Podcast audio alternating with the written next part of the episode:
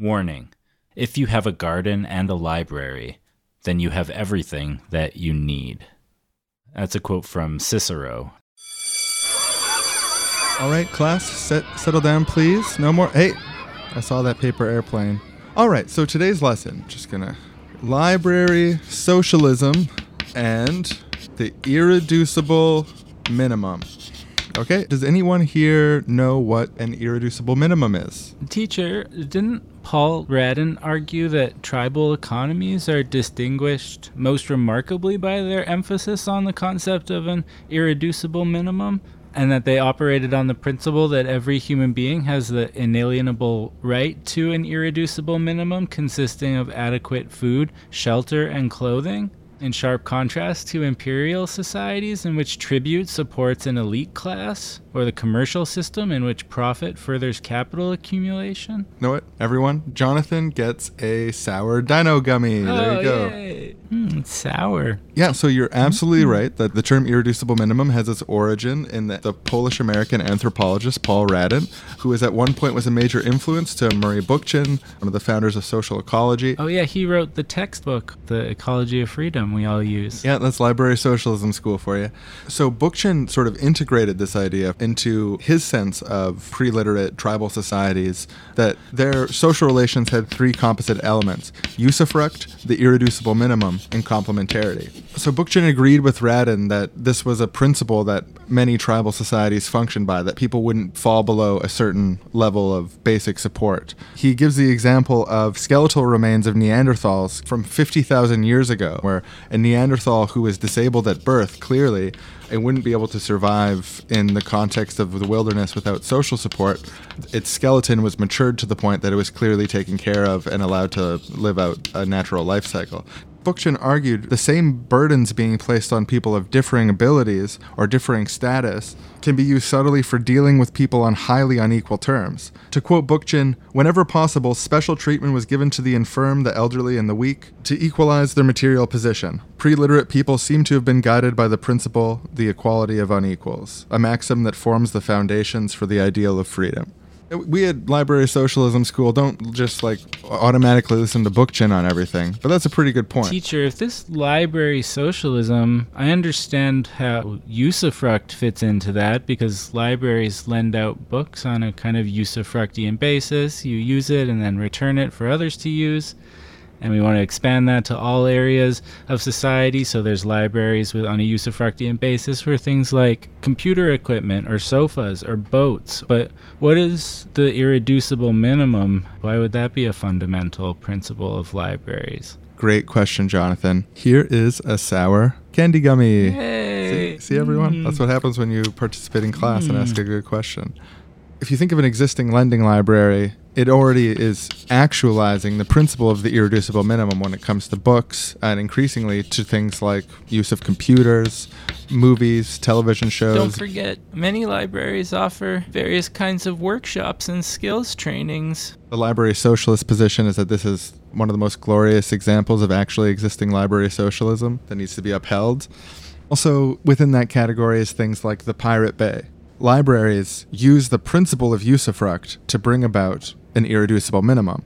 And that's what library socialists advocate for oh. a global library system that uses the principle of usufruct to actualize the irreducible minimum, to make sure that people never fall below a certain level, and to strive that we increase that irreducible minimum in pace with the development of technology and within the development of social relations towards more freedom, more egalitarianism, and then to use the forces of nature to actualize greater ethics rather than work against the forces of nature, which would include stewardship of our home, planet Earth. How many people even believe in this library socialism thing? Is this a well established political tendency? Well, I mean, the substance of the ideas are believed by a lot of people. As far as that actually identifies library socialists, well, it's basically just like us at the school. Oh. But, you know, just a developmental understanding of ideology. An ideological framework would necessarily start at a small point. So we're sort of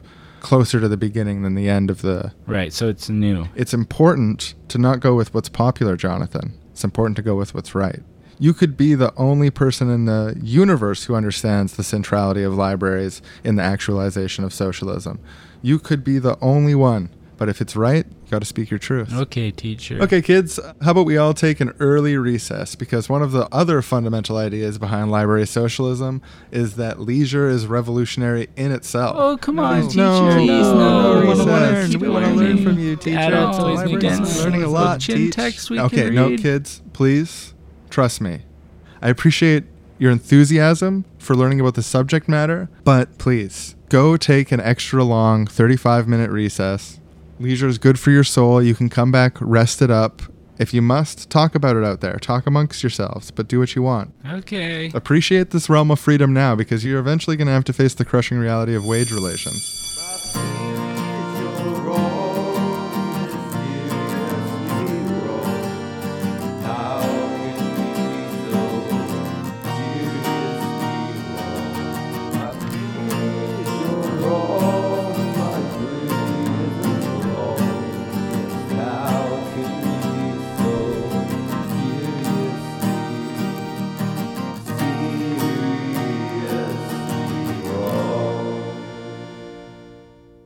Hey, folks, and welcome back to the Seriously Wrong podcast. This is the only podcast on the internet that lets the dead bury their dead. I can feel the fecund outspring of revolutionary potential. Can you, Aaron? I'm sorry. I, From death So- comes life. mm, true. Haven't you ever seen The Lion King? Yes, I have. Not the new one, the old one. Yeah, of course. Circle of life. It's not the chain of life, Or the line of life. The square of life. the triangle of life. And the triangle of life, actually, if you look at it, it's an arrow and it points to the theory that's going to lead us to a better society. And if you look at that arrow and what it points at, it points at library socialism. Oh, really? Yeah, the triangle of life. Wow. So there you have it, the top of the signaling heap, folks. So this is the second episode in our library socialism series. First was library socialism and usufruct. Now we got library socialism and irreducible minimum. And who knows for the future? We do. We got a lot of positive feedback on the first library socialism episode, which is great because I was pretty excited about it. This library socialism thing makes a lot of sense, and there's a lot of connections there. And we didn't even realize how much sense it made and how many connections there were until we started explaining it. Yeah, I was super happy with that episode. Super happy that people enjoyed it. But before we get into anything serious, one more light sketch that will make us all feel good about our lives. And now we go to the old crushing reality of wage relations sketch, where we examine how the current society tries to meet people's needs. Well, the resume is great. You've got a ton of experience here. I know that our dishes are going to be well washed, almost never broken, it looks like. Only broke two dishes in the whole four years you were there. Yeah, it's a real point of pride for me that I never break dishes. Great. Yeah. Well, we're prepared to hire you. The starting wage is $13 an hour.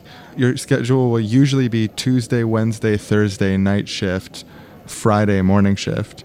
But just this once to get you started sooner, we do have a shift available this Saturday morning as well. The shifts aren't ideal, but we can get back to that. The $13 an hour is going to be a real issue because I do need to pay my rent and I'm going to need at least 15. I understand that you were more recently employed at $15 an hour, and hey, that's great. But we do have a wage schedule here. We hire dishwashers at $13 an hour, which usually at the whole table of us drinking, talking about running restaurants, I'm usually the generous one at $13 an hour starting wage for a dishwasher. Right. Okay. So maybe you're missing that context, but that is the context. Thank you for that context. Here's a bit of context I think you might be missing. The reason jobs exist and wages exist is so that people who do productive work can meet their needs. That's not how we do the contracts. The contract is like you will get paid this rate per hour minus deductions. And like I need a job that pays me enough to live is what I'm saying. Oh yeah, that makes sense. So don't you think there should be a responsibility to pay enough to live at least? I can't think of why that would be. I think you're missing out that like we don't need to, we're not supposed to. People who are at like your wage range, it's the norm to treat you with a high level of disrespect. You know, jerking your shifts around, moving you to different times of the day, canceling shifts last minute and stuff like that. Just to put it in economic terms, not that you would necessarily understand. But there's a low supply of dishwasher jobs comparative to the amount of people who are willing to work dishwasher jobs. I'm just got it. swimming in potential dishwashers right now, and so $13 an hour is more than generous to find an adequate dishwasher. And I yeah, if he breaks five you're saying. So. And you're correct that I really have no leverage in this situation and no bargaining power. If I take this job, every day that I come in for another shift, I'm going to feel more and more like the society that I live in is just so deeply dysfunctional to allow me to be so thoroughly disregarded as a human being. You're, you're okay with that? We care about our team members here. We understand life happens. Sometimes we get frustrated. But I say get a different lens on this. You're 80% of the way to paying your rent and your basic expenses with this job. Aren't you going to say thank you for the job? Is that a requirement of the job? No, no, yeah. No, it's not a requirement. It's just how we do it's sort of the company culture around here. Always have a smile on, thank each other for things like opportunities that I'm giving you, showing up on time early, staying late. It's not a requirement. Is it part of the company culture to maybe reward employees who work hard with extra cash bonuses on the day when they might really need it, or maybe company culture to let people have days off with pay if they need it, or I've never heard of any company culture like that. oh, that's really? yeah. yeah. I'm just kind of brainstorming things that would make sense. So Well, there's a reason that I'm the boss and you're the dishwasher. Let's just say that. Those inferior ideas can never last five minutes in the shark tank of the business world.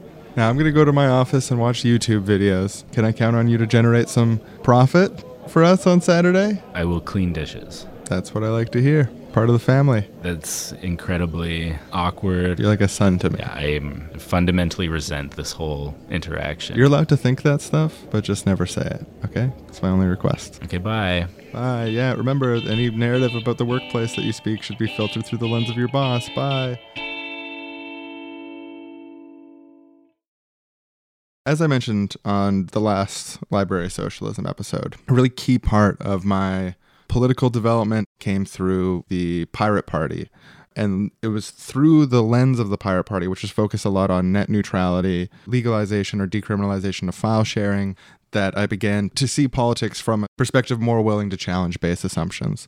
In particular, one of the things that really captured me about file sharing was how we had this technological capacity to distribute information in a new way, and that there was actually powerful people, political forces, monopolies that were trying to prevent the dissemination of information. Both Metallica attacking Napster, saying people can't listen to their new album, but also in a much more real and visceral sense, the US government saying that WikiLeaks can't publish files that show that they are committed war crimes. We have increased the human capacity to disseminate information via techniques. And so being able to look at our technological capabilities and like what we actually can do should be the benchmark against which we're measuring what we are doing. Yeah, because I mean, you could say that music, movies, etc., it's flippant, unimportant stuff. You don't need to listen to music. But I mean, just think on one hand, you have 7 billion plus people who can either have access to something or not. And on the other hand, you have a much, much smaller group of people that want to lobby to control the world market of information to prevent that from happening. The choice is like, which side are you on? All 7 billion or the monopoly? And that was the frame that I would talk about sometimes back when I was younger and involved in this sort of activism and get into some really, really fierce debates with people who weren't ready to have their mind opened.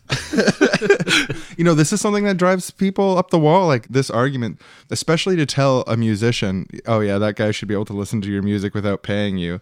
It's so embedded in their sense of self that I'm a musician, a musician gets paid for their work, otherwise they can't live.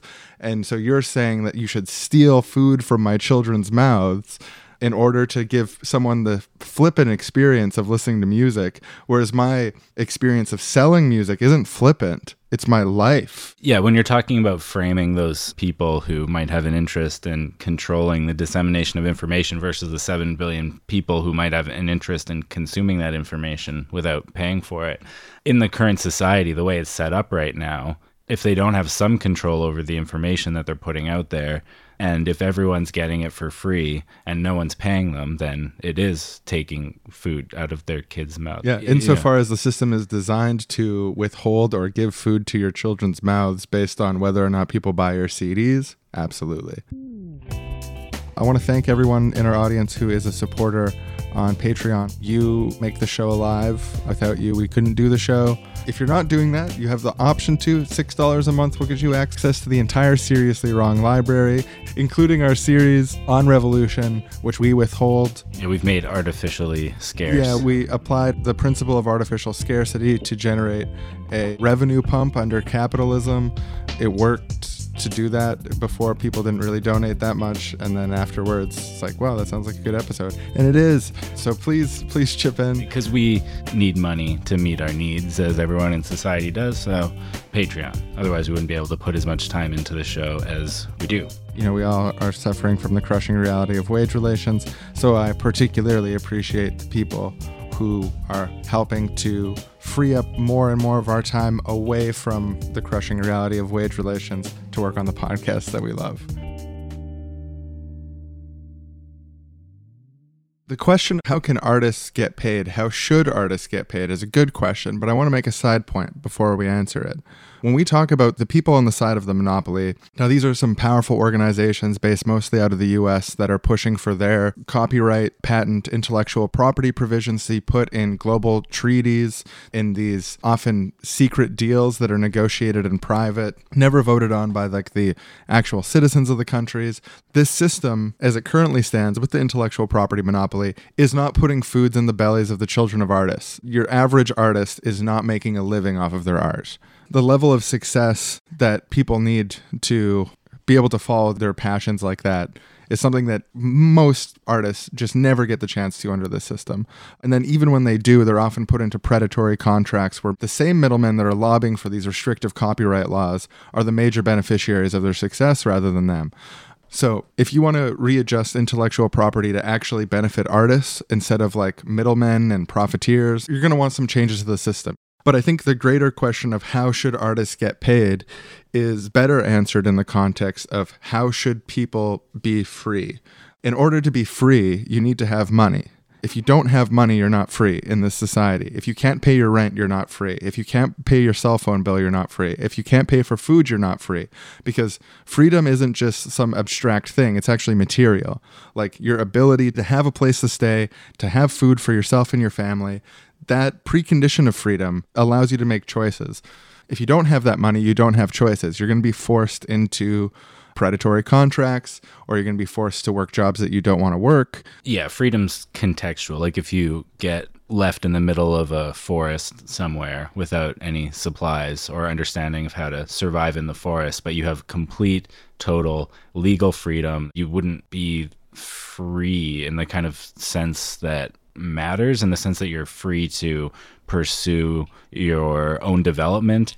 The current system for artists, but just for people more generally, doesn't give people options or strategies for getting what they need in order to be free. Because the main strategy we have for that right now, as you said, is money. So, yeah, the question how do artists get paid? It's an interesting question because get paid becomes a stand in for have their basic needs met. How do artists have their basic needs met is the real question. But because we live under a system where basic needs are met through spending power, that gets turned into how do artists get paid.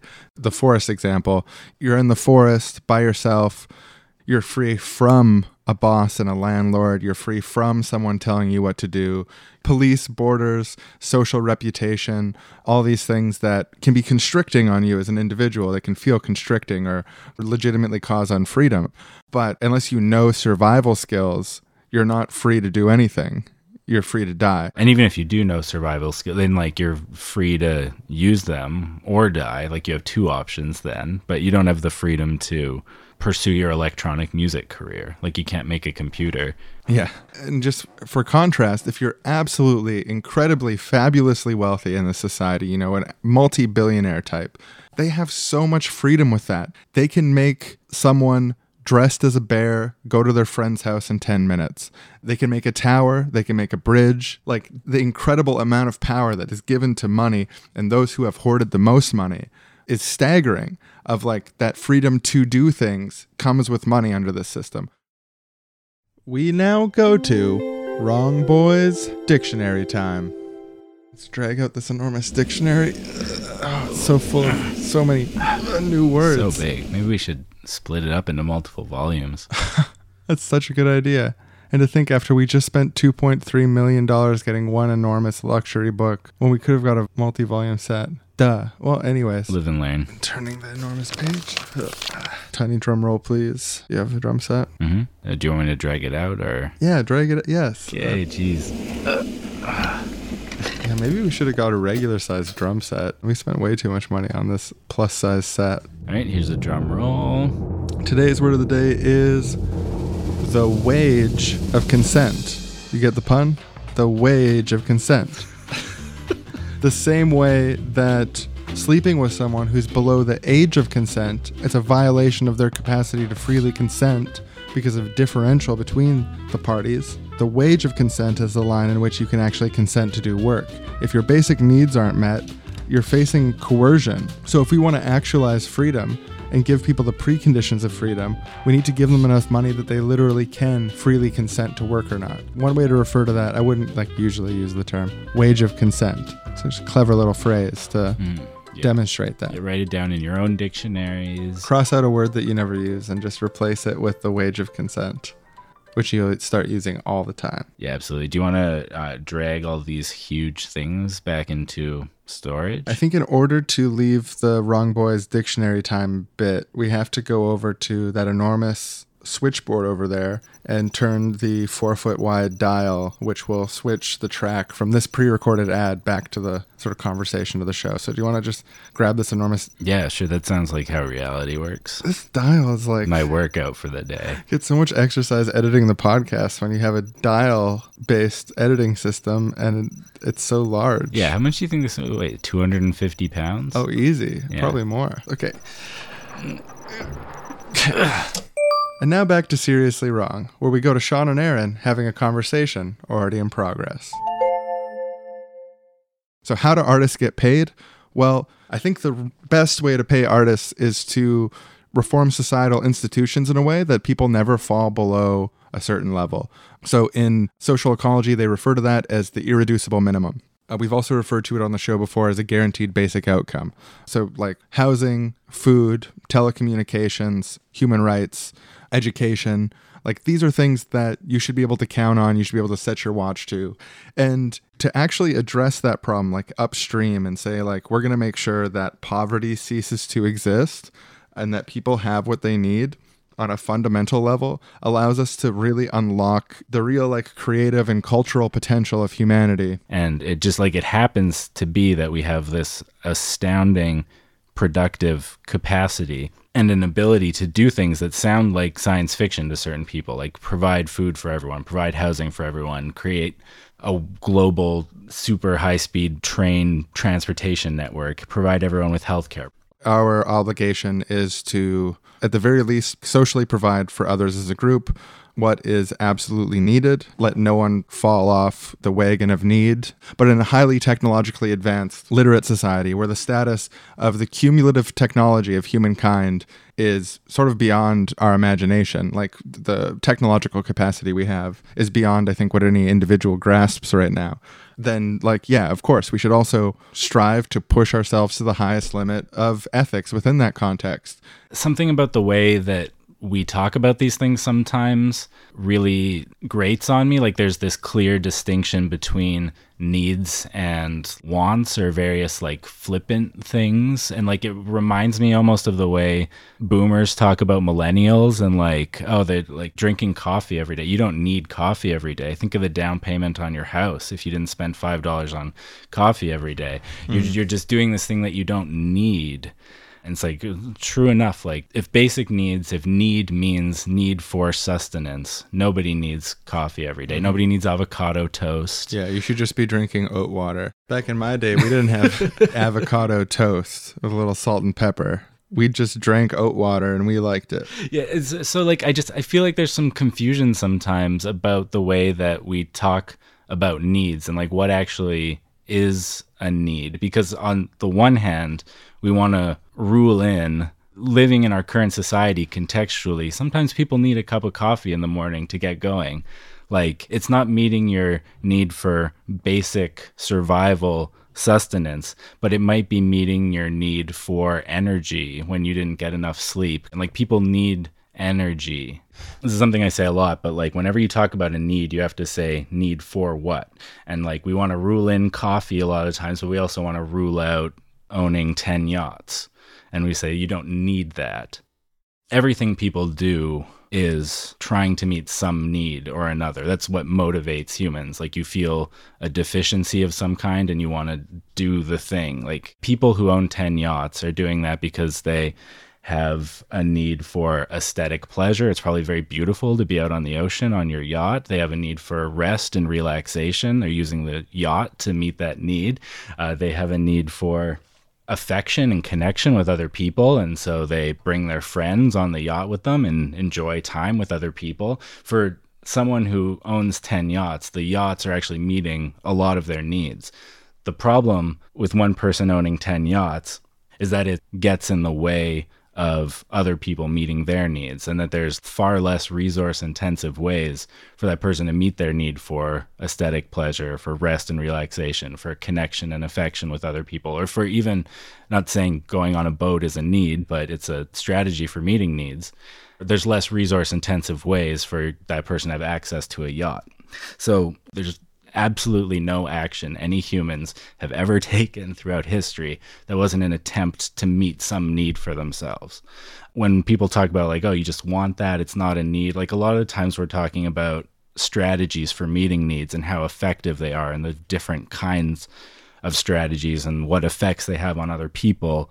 I was looking in like my old Google Drive notes and I wrote a thing about this exact thing that I'm talking about in 2000 11 when I was uh, very interested in the Zeitgeist movement and their vision of a technological utopian future and talking about a society that meets needs and like what that means. And this framework really made a lot of sense to me. And I kind of copped it from nonviolent communication, the idea of needs and strategies for meeting needs and like sort of tragic attempts to meet needs that don't work or attempts to meet needs that hurt other people's meeting needs. Yeah, so the boomers are criticizing the millennials saying, "Oh, absolutely you need sustenance."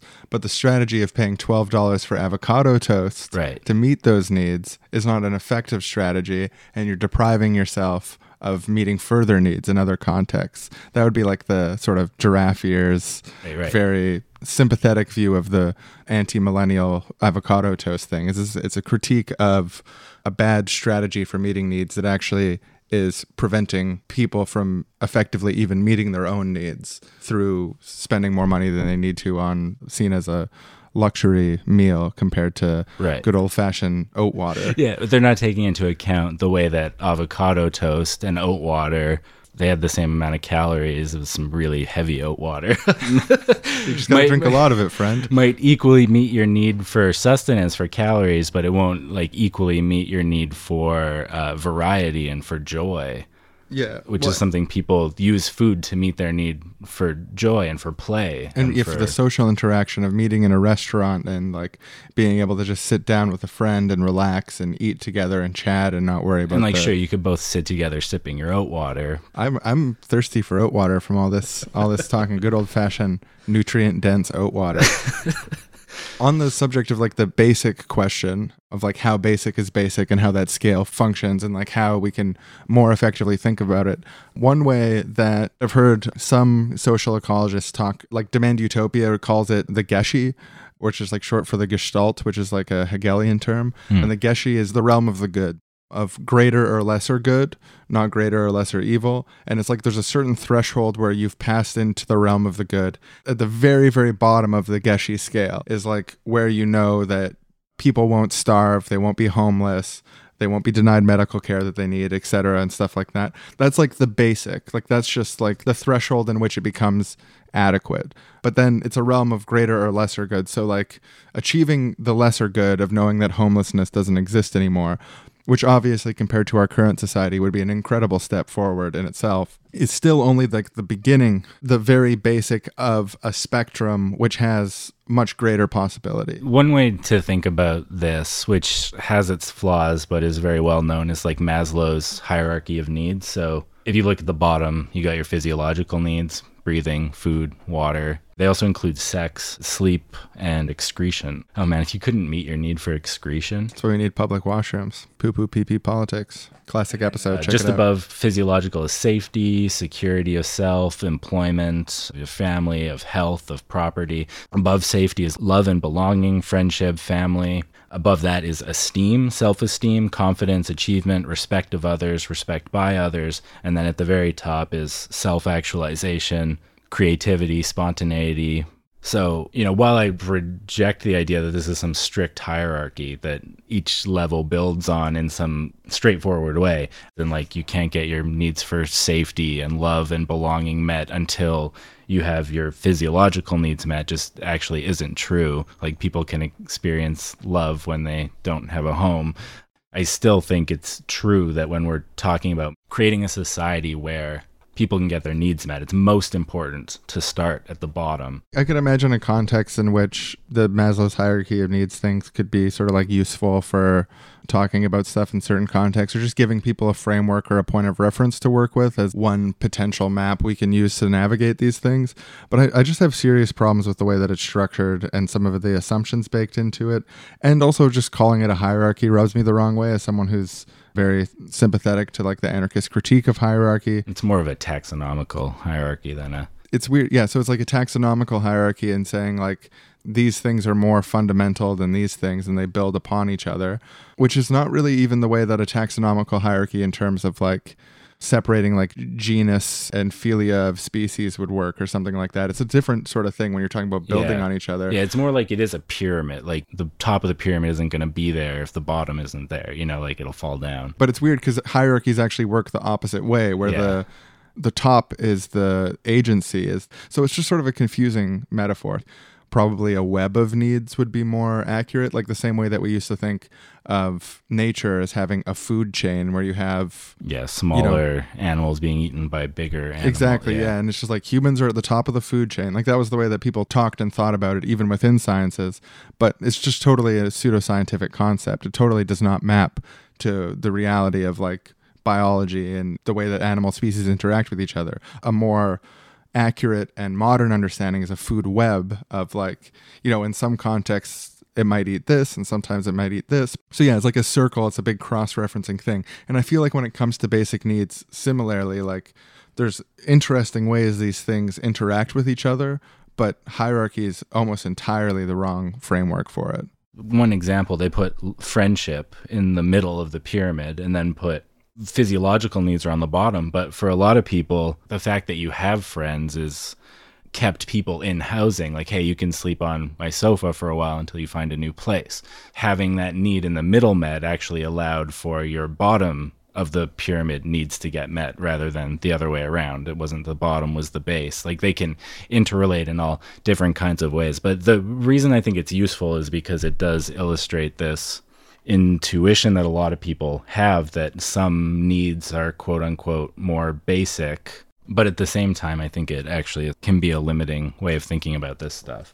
For me, the minimum level of geshe, of goodness, would mean that there are strategies realistically available to everyone to get all of their needs met, all the way up the hierarchy or using different versions of there's this Max-Neef human needs model which doesn't place them hierarchically. Says substance, protection, affection, understanding, participation, leisure, creation, identity, and freedom. The minimum level to me is like we should have some strategies available to everyone to have all of those needs met. And then the realm of the Gesh, the, the new horizons to push for after that, the space for expansion is in creating more new, better strategies for meeting people's needs, strategies that meet more needs for less resources, strategies that meet needs in new and novel, entertaining, fun ways. Like, and the more strategies that society can offer that our technological capabilities make possible, the more strategies we should offer. So yeah, I just I think the distinction between needs and wants is better understood as wants are strategies for meeting needs and the things that people think are needs a lot of the times are also just strategies for meeting needs. So when artists in our current society say I need to get paid, it's like no, what you actually need is food, shelter, safety, love, belonging, friendship, entertainment, transportation, healthcare, self esteem, creativity, affection, cooperation, communication, closeness, companionship, play, joy, integrity, humor, autonomy, meaning, challenge, competence. These are things people need getting paid to make your music is the strategy that you want to follow for meeting your needs. So it's just good to have clarity on what's a strategy and what's actually a need because it can open up more potential routes, more potential strategies for getting your needs met. Wow, feel the crunch of twig and branch underneath your feet. That's, That's nature. Hear those birds? Wonderful. It's so good to get some fresh air and just hang out, just the two of us of Yeah. the three triplets. Yeah, it's kind of become a thing between us. It's not that I don't like Artemis. no, the He's times we spend with him are great. Yeah. But I mean, he just talks so much. He's like everything. It's the Artemis show constantly. And like in certain social situations, I like the way he talks way more than like at a restaurant or something. I don't have to worry about dealing with waiters and waitresses. Artemis is on it. He's talking. Mhm. I can focus on the menu. Yeah, I mean, and sometimes when it's just you and me and we're dealing with someone, there can be an awkward silence. There can be a weird moment. But Artemis always fills this stuff right up. It's, he's a great part yeah. of the team, but it's just a Yeah, little no, alone it's- time. yeah, I mean, I don't need to justify myself to you. You get it more than anyone else in the world. You remember last time I was telling you about kind of the history of libraries? Is that a bear cub? Yeah, I do remember that. But no, is that oh a bear my cub? god! Oh my god! Oh, there's the mom. Okay. Um, We can just go the other way. Yeah, there, there was a fork a little bit back. Don't want to spook them. We want to respect it. They live here, you know. We're just visitors. Yeah, it's their home. Yeah, after last time, I got to thinking like librarians and libraries do so much to meet the needs of people, but like, how do they meet their needs? You know? Yeah, librarians give, give, give, give, but you can't pour from an empty cup, librarians. So yeah, it was kind of talking about how it's throughout the 1800s and 1900s is when libraries, as we know them, came to be in America, and it was sort of a quiet little revolution. But at the same time, there was another kind of quiet revolution going on, which was that women were moving into the workforce, and they were also becoming able to go to school and get educated. Early on in library history, it was kind of thought that women's impressionable minds had to be protected from libraries and some of the less delicate information contained in there. Really? Yeah, that was extremely messed up. So recent, too. It's just fucking weird. But then, with this like booming new creation of libraries around the country and this sort of excess of women who had received education, a lot of women entered into libraries. So, along with like nursing and teaching, librarianship became seen as feminine. And this actually had some kind of like positive effects on library culture, even though it was based on sort of stereotypes of what women were like. Libraries began to be seen as places of hospitality, like sort of warm and welcoming environments that were meant to be of service to the public. A place where people come in and are welcomed with kindness and given individual attention about their needs and help accessing what they needed to access. A place kind of like a well kept home where people are catered to, and people thought women were sort of naturally more able to do this. Oh, that's such a trip because I love libraries and I love sort of that aspect and theory and heart behind libraries. Yeah. But then to centralize that to people who are being like disenfranchised from participation in society, that's a weird thing to chew on. But also, then it also embeds this sort of like liberatory feminism within the library socialists movement, in a sense. Like the legacy of freedom and the legacy of domination are both so present in the this Yeah, sort of like a- genesis a- of librarianship. And then, like, as more women entered librarianship, the kind of status of librarianship declined as a prestigious position in society. Oh yeah, because when women enter a field of work, the wages of that field tend to stay stagnant or go down, right? Like it's one of the that- yeah, cultural impacts of patriarchy. That's exactly what happened. So you have all these like highly educated women entering this field, but being paid low wages in general, and also lower wages than the men who are working in the same field. And the women also had very little opportunity for advancement to the kind of like really prestigious positions in the library world, the heads of big libraries or just upper management and those kinds of things, because the few men who did enter librarianship tended to pass over all the women for the good spots. So you had all these well educated women in the field who are not getting their needs met, you know, either not getting enough wages, but also just not getting their need for equality and dignity and respect met in the workplace. And so this leads directly into the birth of the library union movement, which in America happened in 1917. oh, 1917. Do you know what happened in October that year? Yeah, of course. That's, when Thelonious Monk was born. Uh, Yeah. What a great jazz pianist. I, and, you know, since you and me and Artemis joined that Thelonious Monk fan club, Yeah. I feel like I've learned a lot about his life and his legacy, and obviously his incomparable piano jazz music. But yeah, it's not the only thing that happened that year. Actually, some women, librarians in this case, banded together to leverage their collective power as workers to demand concessions from their bosses. And the New York Public Library Union was formed in May of 1917. And its membership was uh, largely dominated by women, and its first executive board was 100% women.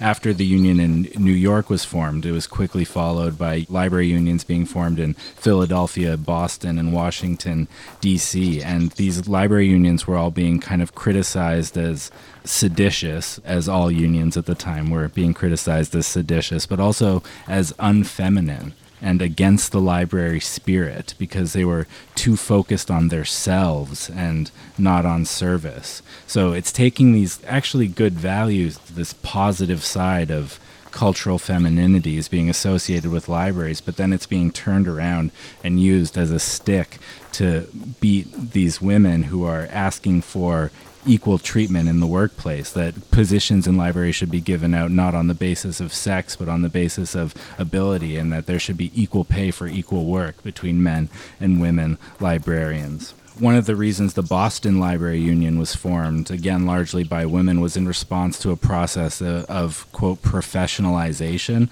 that was threatening to have women who'd worked their entire lives to decent positions in the library threatened with unemployment as it was being considered to replace them all with a batch of mostly male college graduates.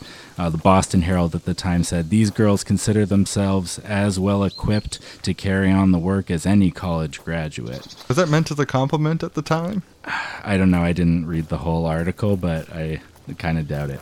So these are just like some kind of like real salt of the earth, rabble rousing unions. Uh, the one exception being the Washington, D.C. Library Union, which, as I was reading about this self, seemed like it was trying to kind of distinguish itself. It was in favor of professionalism. It was kind of like the I'm not like the other library unions, library union.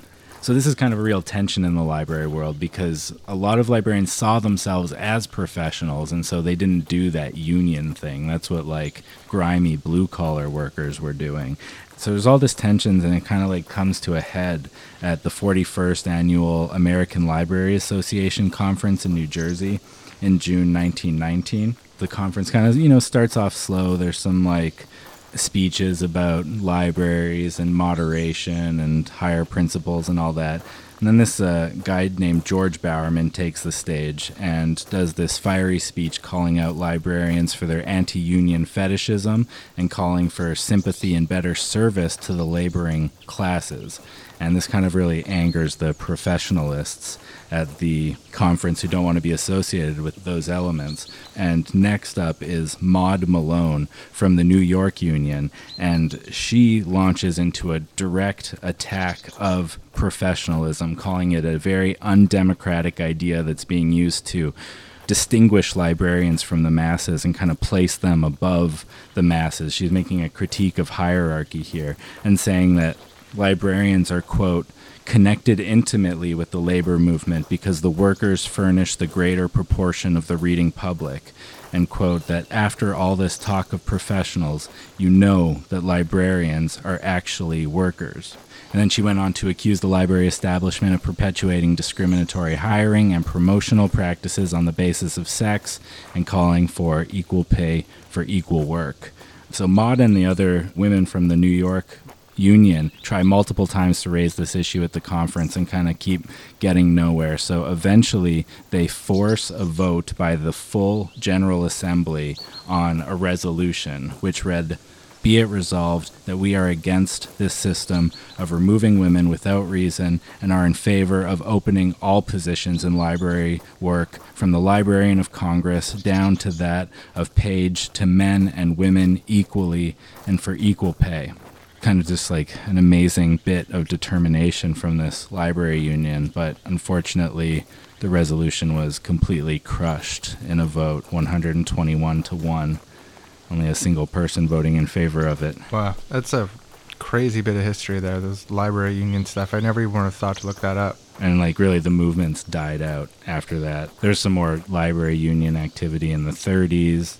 It was a lot more male centered that time, part of larger union movements that were going on. And then it kind of died out again until there was another revival in the 60s and 70s, this time dovetailing with the feminist movements of the time, so they were a bit better. But again, kind of dying out. And honestly, since then, it seems like there's been very little library union movement. This attitude of professionalism is still a major part of library culture, and only something like 15% of libraries in the United States are part of any kind of union. Well, you know how I was talking recently about how I've decided to start identifying as a library socialist?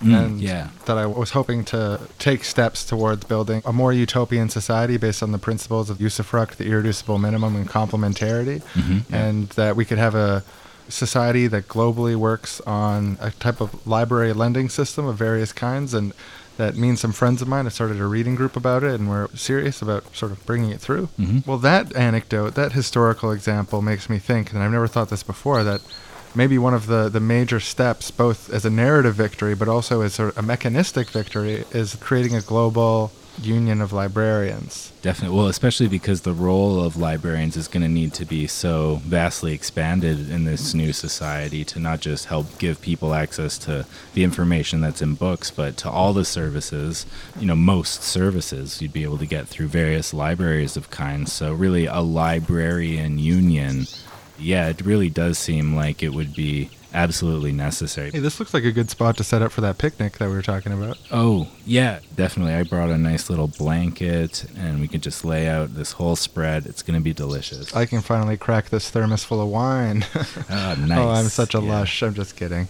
But I mean, let, let's definitely drink the wine. I'm just joking about being a lush. I, Oh, good. I drink when you said you were kidding, I thought, oh no, did he just bring juice? Because I was looking forward to that one. Oh no, it's wine. I was just joking about whether or not it's a problem for me. It's not. Whew. I mean, whew, that it's not a problem for you, but also, whew, it is wine. You know who it's a problem for? It's Artemis. Some of the time. You just need someone to tell him you've had enough for the Mhm. night, Artemis. He just sometimes has trouble knowing for himself. and that's where we come in. I hope there won't be too many mosquitoes around here, but Oh, well, you know, Grandpa always said a, few bug bites means you had a good time. yeah, that so- never made sense to me. No, but, yeah, I didn't. I was like, what the? F-? Yeah. Well, it's, a, it's an okay phrase, I guess. Yeah, I guess I kind of get it. I shouldn't be like, oh, I don't get it at all. I understand Yeah, what he's like saying. bumps but- on the road and Yeah. All right. Well, let's pour some wine into these little plastic cups, and you want a plastic cup? Cheers.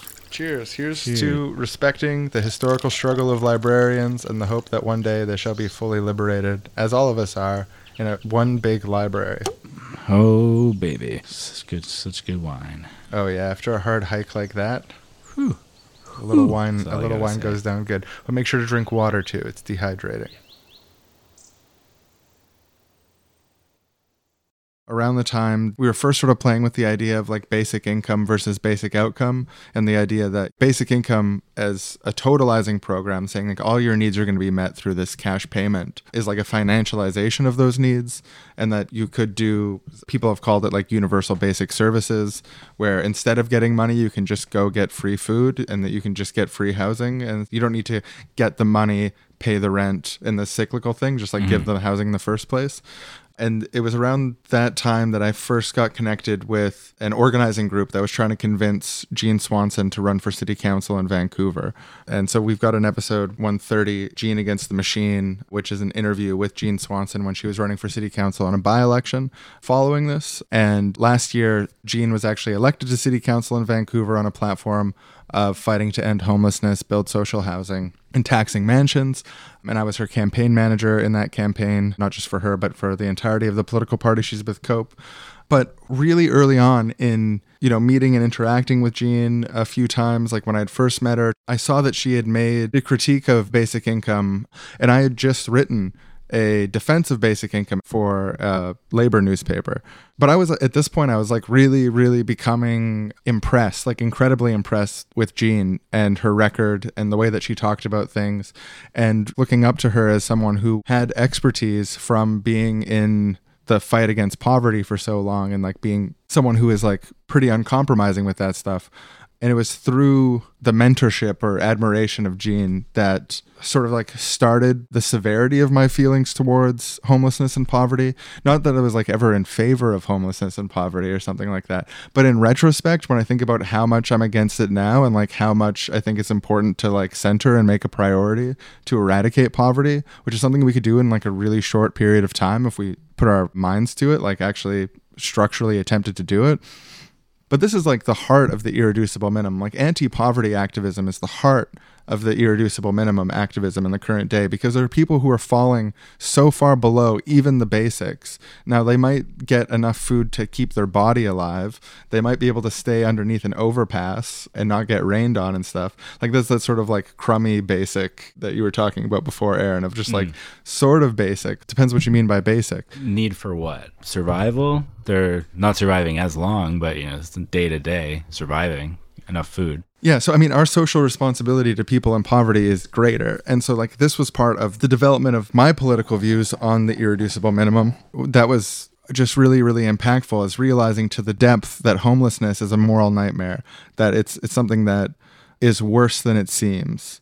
That yeah. whatever amount of indifference and poverty that I'd built up within myself as a type of coping mechanism for living in an unjust and stratified society, it was unethical to carry that and seeing homelessness more closely and thinking about homelessness more deeply is something that I feel like I'm much much better off for now. When we did the homelessness episode, I think we were both in that sort of place of just really feeling it on like a deeper level because of like you describing your experience. I don't want to talk about it that much, but someone that I know became homeless around that time. And so it was like much more real to me thinking about it.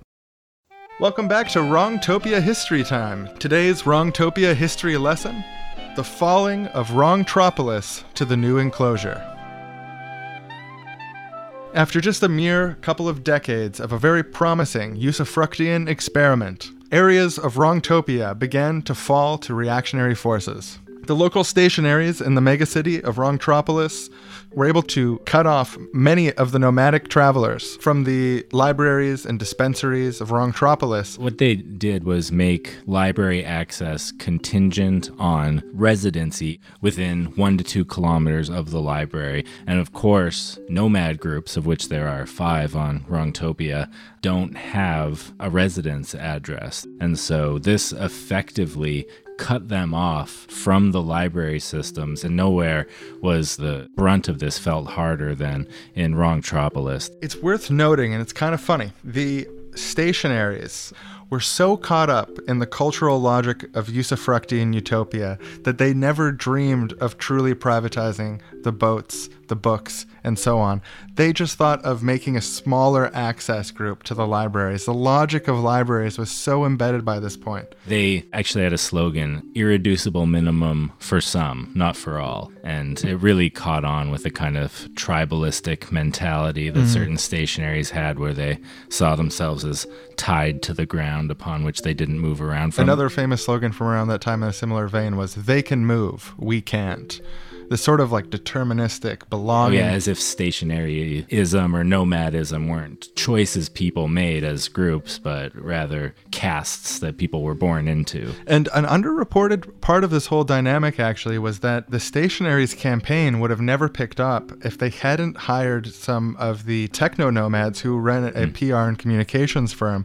They managed the whole campaign to sort of take over City Hall and build the narrative to privatize and close people off from these libraries, the nomads. So, ironically, nihilistic, anti librarian nomads became one of the driving forces of the success of this stationary movement. It's a fascinating little snippet of history there. You had nomads with nowhere to sleep. You know, and where where do they go? They just all sleep in the park, but then the police are harassing them and mm-hmm. and of course, empty hotels, empty sleep libraries as they were sometimes called, available free to anyone who's a stationary, which makes no sense because they live there.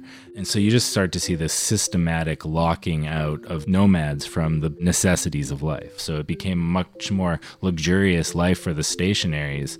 It really caused a lot of social strife. Yeah, I mean, you could just imagine the conflict of going to the local hay dispensary for your horse as a stationary, and you're just completely surrounded by horse nomads desperate for hay.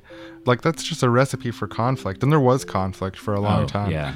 And in the same way that the destruction was, in a sense, partially pushed forward by the techno nomads who were themselves going to be excluded, it was stationaries who had a change of heart, who saw the, the problems and errors in society and used their relative position in society to amplify and give comfort and aid to revolutionary nomads.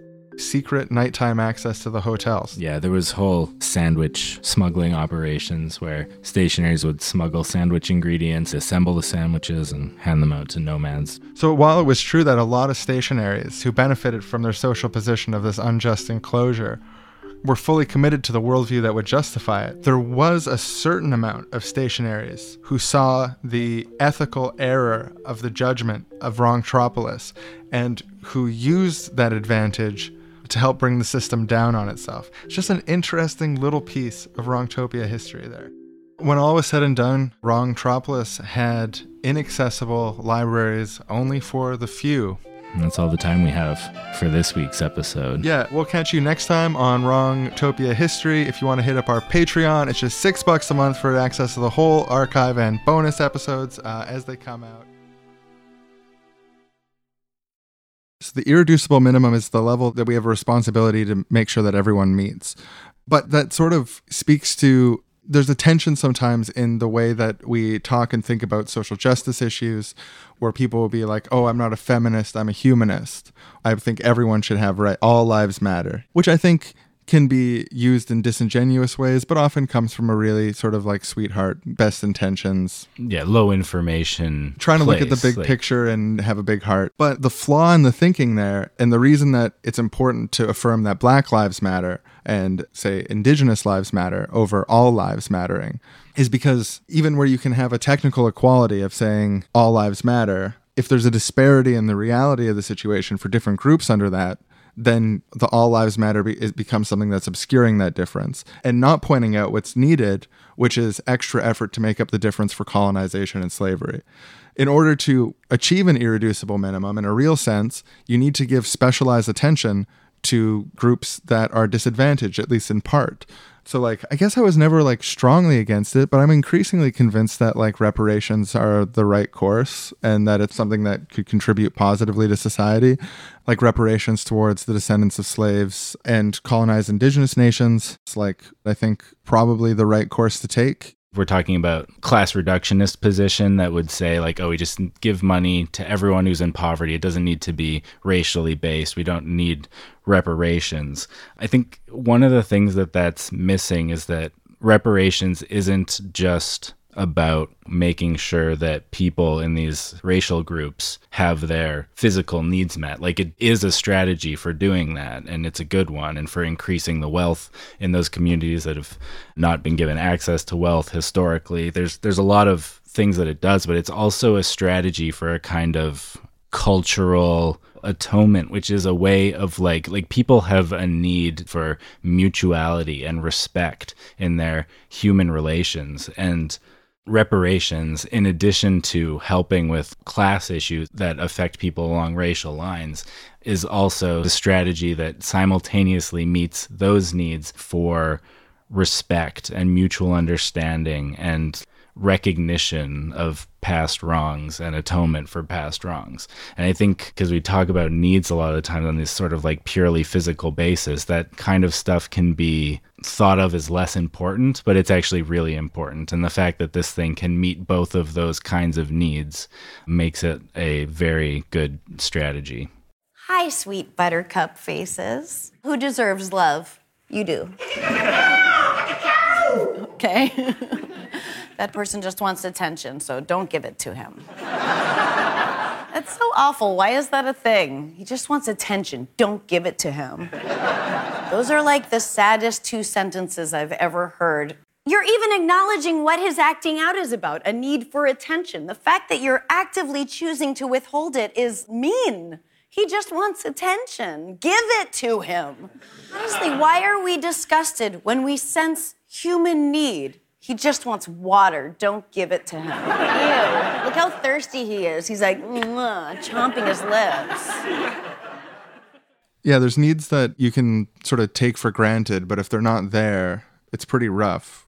Like just even like the feeling of being seen and understood that someone gets where you're coming from, someone gets what you're about and like yeah. actually understands you yeah, people be like, oh, you know, it's a snowflake. I need to be understood. There's this like cultural shitting on those kinds of needs as like, it's a weird masculinist thing, I think. It's like, oh, I don't need anyone, stoicism or something. Mm-hmm. But think about going through your life having never felt seen or understood by anyone you don't feel it in your house or your family you don't feel it at school like people do live like this and it's like it can be psychologically and emotionally devastating never ever having that feeling of like connection or of like being seen. I wouldn't wish that on anyone. When i think the absence of that in society too is also like ironically like the very people who would criticize snowflakes for like the social justice fixation on stuff of like making sure that people feel heard and and stuff like that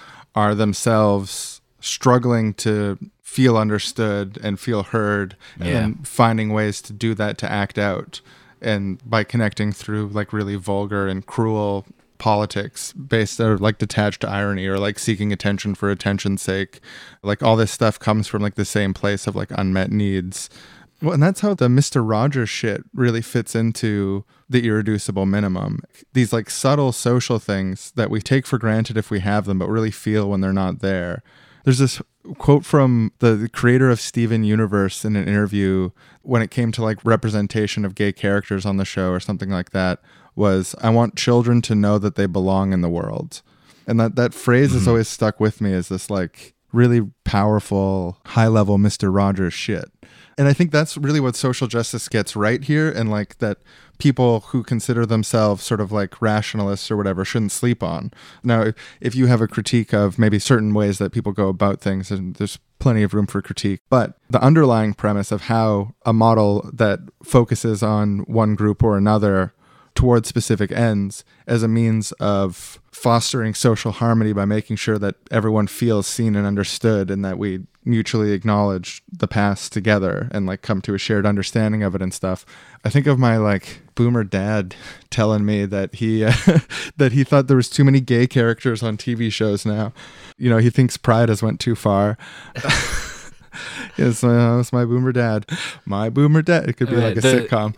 The, I think it was just like last year or the year before was the first time that I remember going to a theater to see a movie, like a mainstream movie that was not just had a gay character in it, but was like about a gay. It was like Call Me by Your Name was one, but I saw a different, like smaller movie in a theater a few months before, and it was like a very strange experience because I've seen so many movies where you're like watching this heterosexual romance play out, and it's just normal. And it actually, it, it just is like actually a really powerful experience for gay people to like see that stuff in those contexts for it to like be normal and to be part of the culture. it's like I'm 30 years old and that's the first time I remember that ever happening. And like I get that it seems like a lot because there was none before or whatever. Or Yeah. It's like, yeah. It's like the same kind of thing of like when women talk 35% of the time or something, people will say that they seem to have talked more than half the time because like they're so used to the social expectation of men Right. talking way more than women. Right.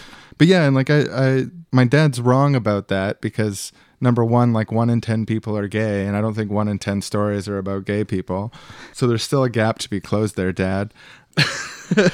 but also just like the question of representation in media. Now it's like obviously not, you know, I don't care for the girl power of Margaret Thatcher, etc. You know, like that critique's valid. But just the idea of like being in a culture that affirms that you belong in the world by showing you representation of yourself. Mm. It's, it's really psychedelic for me to try to wrap my head around as a straight guy. Right. Just that, that idea that like I could have went to the movie for 30 years and never saw a character who shared one of my fundamental characteristics, you know, one of the characteristics that defines my sense of love in the world, Yeah. which is like pretty big deal. But yeah, good. Like the Mister Rogers shit. It's so important because this more like ephemeral stuff. This like meeting people's needs for their need to be seen, their need for respect and integrity and creativity, and all these things that are a bit more ephemeral. It's I think easier a lot of the time to focus on needs that can be met through production because we have such massive productive capability and we're not using it to meet people's needs. And it's such a great tragedy. And we're like yeah we need to build houses. We need to get food into people's bellies. We need to get them clothes. Like these are all problems that can be solved with mass production. But these more subtle things these more ephemeral things are cultural and they are needs that need to be met in the social sphere and can't be necessarily met through mass production. And so even in like prefigurative institutions we're building or like within leftist spaces when we talk about mutual aid and like helping someone who can't pay their rent or food not bombs doing amazing work, stuff like that is great, but we also I think need to be prefiguratively working on those social relations that we want to have in the future that help people get all of their needs met. And I think that's part of the reason the irreducible minimum frame really speaks to me. Like, I think there's an irreducible minimum in how we treat each other. And, like, this is a type of politics that we've been developing and playing with over the course of the show since we started. How we treat people that we disagree with, how we treat people that are different types of enemies, enemies in quotes, you know, like there's a lot of people that maybe we consider enemies that are probably best not thought as enemies. We should probably keep that category pretty small. And stuff like the death cult humor and like the guillotine jokes and stuff like that. Part of the discomfort that comes with that, I think, for a lot of people who usually don't speak up, mm. is, you know, it's intended to be sort of cathartic and comedic and so on. And I understand that. But to carry ourselves so casually with a disregard for the human dignity of others is poisonous. I think it's the wrong way to talk and think about these issues. Library socialism, we hold that we can pull this thing off sweetie pie. And not just that we can pull it off, sweetie pie, but that doing it in another way puts the project itself in serious jeopardy for the reasons that we've just been laying out. That, like, it's not enough to just be meeting people's physical needs. We need to be creating and acting out social relations that meet people's needs as well. And that, fits in also to the broader political project of amplifying the principles of a library, a lending library, to the entirety of society and abolishing patriarchy, decolonizing, and making sure that everyone's basic needs are met, among other things. The fact that we do live in a technological moment where the sort of totality of human technological potential is at the largest peak that it's ever been. Our material context is basically just new. I don't think that we need to compromise our values in order to win. I think, if anything, that we should fully commit to our values and see how far we can actually push them. And just try to assemble the arguments and make the arguments in public. Like, we have a public square that's different than ever before. We have the capacity for a new internationalism based on this networking technology. What we don't have is all the arguments of like what we should do to make the world better, just laid out clearly in a way that your boomer dad who doesn't like pride can understand, you know, like There's a lot of narrative work that needs to be done on that level. And I think people sleep on that a little bit or think narrative work, like, what does that even mean? But like, meeting someone's need for belonging to feel like they belong, meeting someone's need for like trust and mutuality and affection in a tribal society where you live with about a hundred other people and sometimes you move around and kind of a group together. It's a completely different question from a advanced technological global society where it's possible to fly around the world like there's so many lonely people in our society right now despite there being people surrounding them everywhere. We have this kind of isolation while in the midst of all these people. It's something that I don't think people in the past could have even imagined that mm. would be possible. Like one day we're going to have such abundance that you're going to have glowing tablets in your pocket that can connect you to anyone in the world or any sort of music that's ever been written. It'll allow you to communicate with people via this thing called writing. And we'll have these like mega cities with millions and millions of people in them and these huge buildings stacked way high up to the sky, like tons of dwellings per level Hot and, then, and cold running water. Yeah, yeah. Fuck. and also at the same time as that, all these millions of people, like a huge chunk of them, are going to be like really lonely and feel like disconnected. Mm-hmm. They're going to go home to their cushioned sofas and watch light projections of other human beings acting out stories and there's going to be this deep disconnected feeling from the rest of the world. Yeah, and so I think that the way we meet these kinds of needs is under theorized, but also I think that the negative effects of not having these needs met in society have real harmful effects on our movements. And so if our movements aren't aware of these social relations and trying to prefigure these social relations, they end up in various ways amplifying the alienated, atomized culture that we live in. So the I think the prefiguration stuff's really important. The sweetie pie stuff's really important, and I do think a lot of theory building, narrative work, and like building the arguments is really important. Welcome back to Wrongtopia History Time. Today's history lesson the resistance of the aqua stationaries during the process of the original sort of revolution leading to usufructian society, there was this popular distaste with luxury that was really, really intense, like where people really, really looked down on having luxury items. It was almost ostentatious how much people rejected being ostentatious. Like, yeah, a lot of that gets really focused on the yacht as an example. Casting out the yachts together and saying, we reject these yachts. We're not even going to loan them out from our library. We're going to dispose of them was pretty popular. And Wrongadelphia, they shipped them all out on the back of commonly owned trucks and dumped all those luxury yachts in old Wrong Bay. At first, people just kind of ignored them, but then someone didn't have a place to sleep one night. They said, Hey, this yacht's kind of nice. And then just swim out over to the yacht and they'd spend the night on the yacht traveling aqua nomads, of course, one of the five groups of nomads who live on the seas in large boats. Some of them have a special bubble technology that creates an air bubble around them and they jet around in the water just like that. Yeah, some aqua nomads just swim. They got special fins for it. They can breathe underwater. I mean, this is all sorts of weird sort of pieces of the aqua nomad world. Uh, but what ends up happening is about five years after they dumped these yachts that they basically had a full yacht city there. Now they had planks going from yacht to yacht so people mm-hmm. could walk across. There was like a city square, which was one of the larger yachts. Yeah. They even had a library on an old abandoned cruise ship. Yeah, it was kind of a beautiful little flourishing in an unexpected place. In the climate that led to the enclosure of the libraries, one of the really popular sentiments was the idea that these boat people were somehow less than human or less deserving, that they were dirty or lesser. And they actually even sent people from Wrongadelphia to the Aqua Nomads as sort of a form of punishment. These were opinions that people had about all types of nomads the dirty, different, worse than us.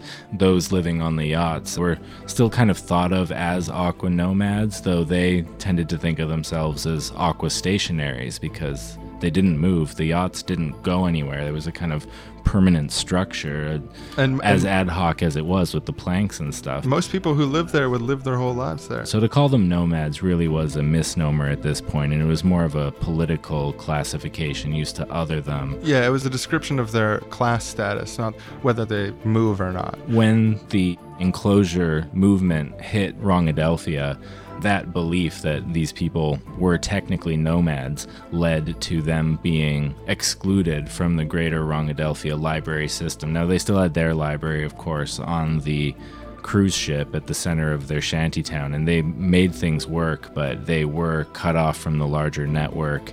And eventually, the stationary political system made the decision to incorporate the yachts that they lived on into the private Wrongadelphia library system.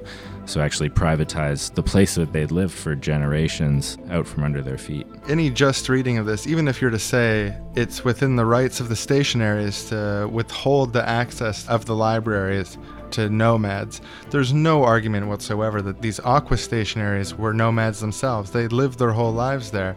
And this was on the books for a long time. They managed to survive out there by working together simple solution to most problems. They always knew that the day when the stationaries might try to make good of the law that was on the books would come. And so they, along with a network of aqua nomads and horseback nomads who supplied them with various weapons from around the world and they created a stash of weapons. They brought in a second cruise ship to store weapons. You know, they stored the weapons hoping and praying that they would never need to use them.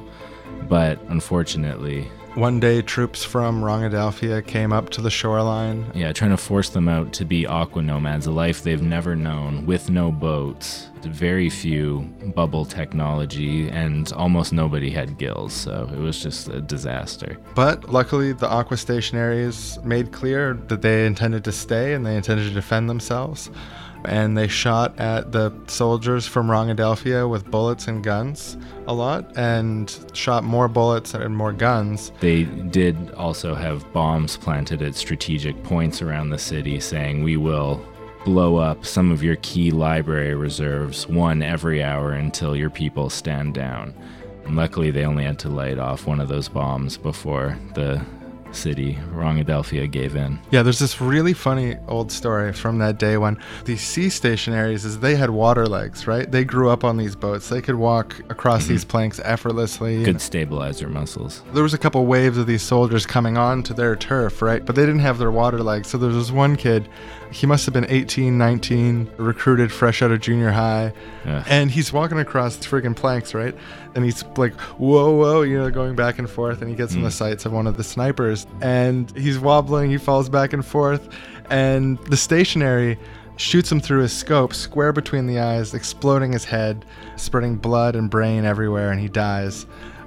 and they falls in the water. That must have been quite a sight, a real victory for the people on the boats to see that child die. Yeah, I guess that's the innate character of war. It's sort of weird. It's always told to me as a funny story, but now as I retell it, I see it as sort of a tragic and oddly gory story that's out of character. I think a lot of people lose some perspective and character when thinking about war and like seeing again the deaths of children honestly a lot of the time 18 year olds kids as something glorious and hmm, it's a weird thing that happens yeah, yeah. but i mean the resistance i mean like, they had a right righteous. to defend themselves and they totally obviously. won like they shot more times yeah. and casualties are pretty low overall. good strategy. Like yeah, it was a real victory for kind of the downtrodden in society, yeah, getting the, to keep their yachts. Yeah, when the downtrodden got to band together and protect the people who are trying to take their yachts from them, really warms the heart because stealing a yacht from someone who needs it despicable. Yeah, especially I mean, it was their way of life. They don't know any other way. They have nowhere to go.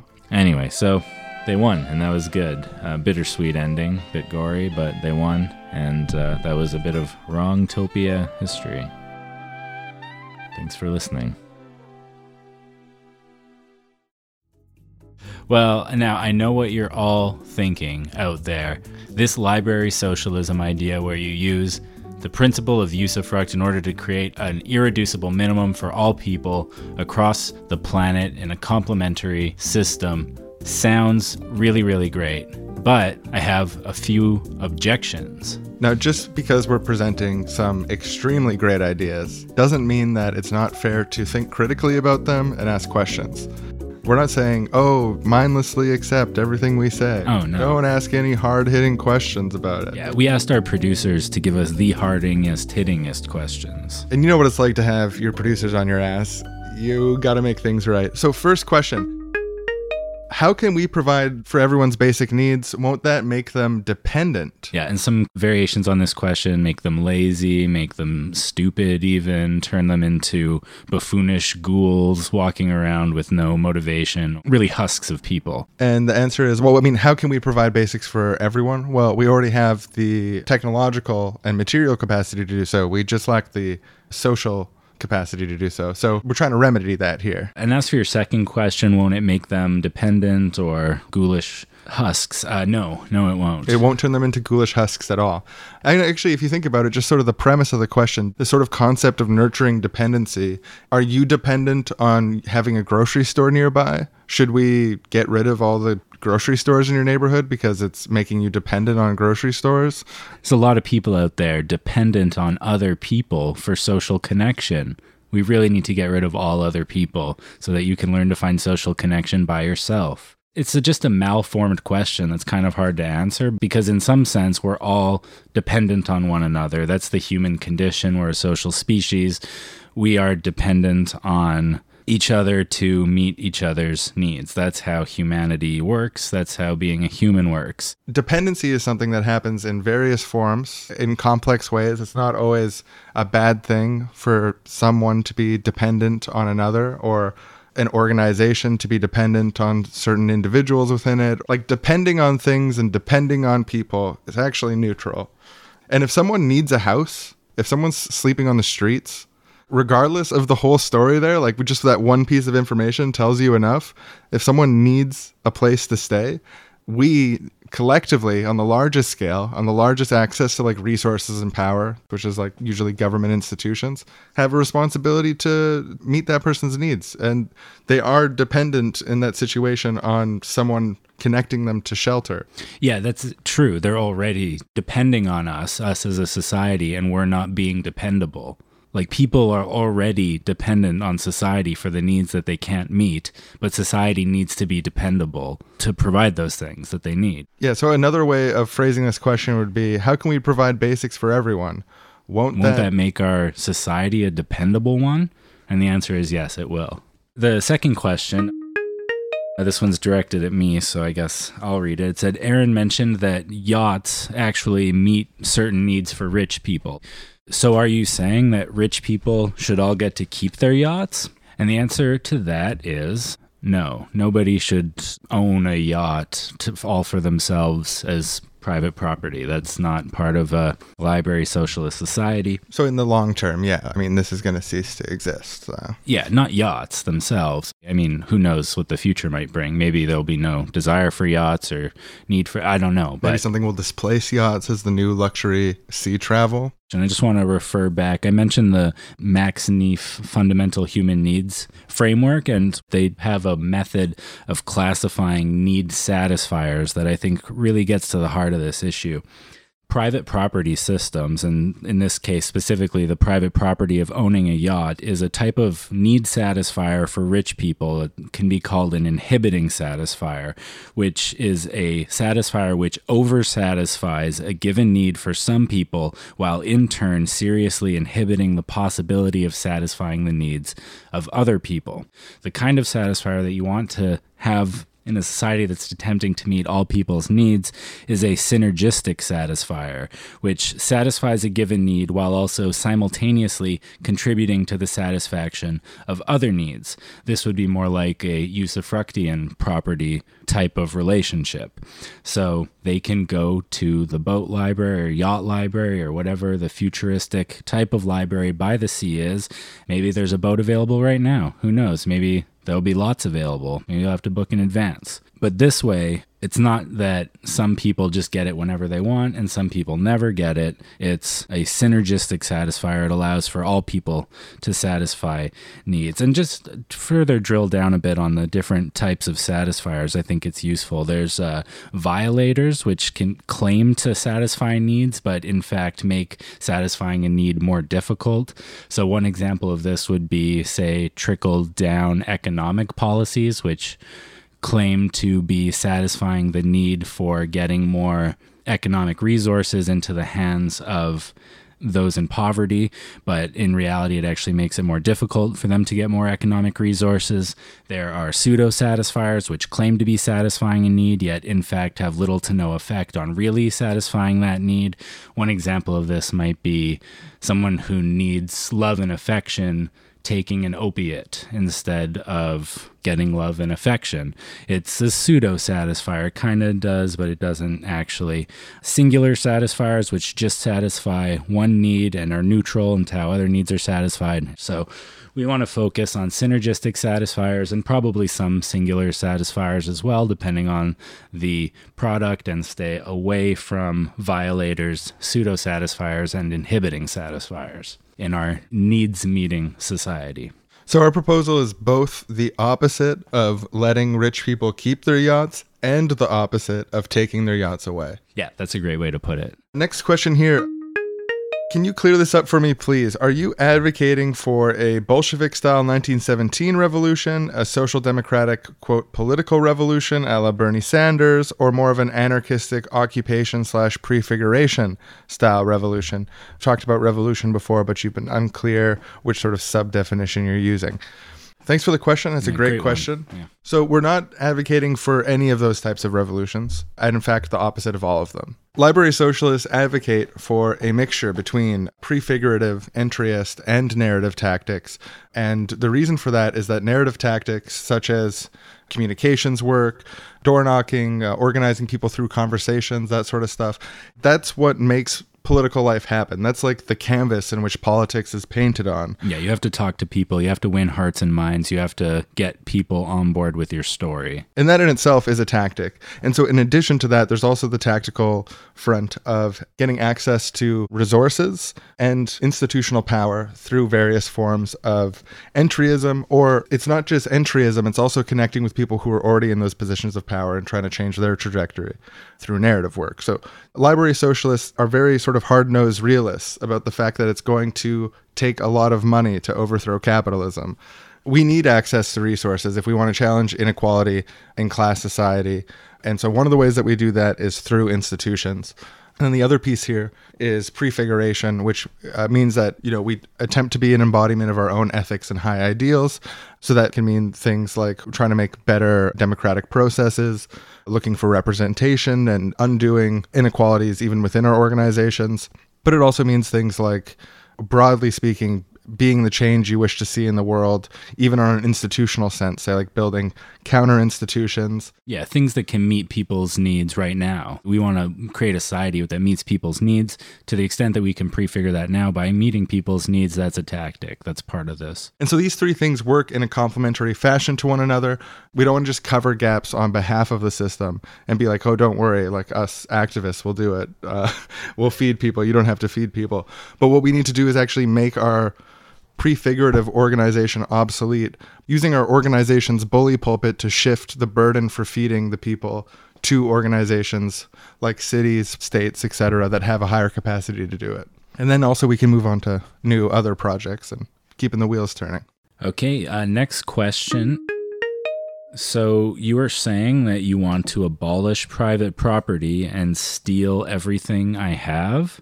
Oh, it's a bit combative, but okay, we'll we'll answer it. Yeah, let's start with stealing everything you have. Now, I don't want to steal everything that you have, Nope. but in the transitionary period to library socialism, I think a really natural way to do that is to continually increase taxes on the rich and taxes on wealth to make it less and less financially viable to own mass swaths of things while other people have very little cracking down on tax havens, sufficiently taxing capital gains, taxing land value increases. All this stuff together can sort of like start the process on like the recommonization of this massive wealth inequality, a lot of which is is very old and came from like enclosure of the commons. I wouldn't call that theft. If you would call that theft, then yeah, I guess there's going to be some stealing some of what you have, but it's going to be taxes and it's all going to be fair and above the board. It's going to be sweetie pie. And in some cases, you know, like with large Western mining corporations dealing in the developing world and stuff, there might be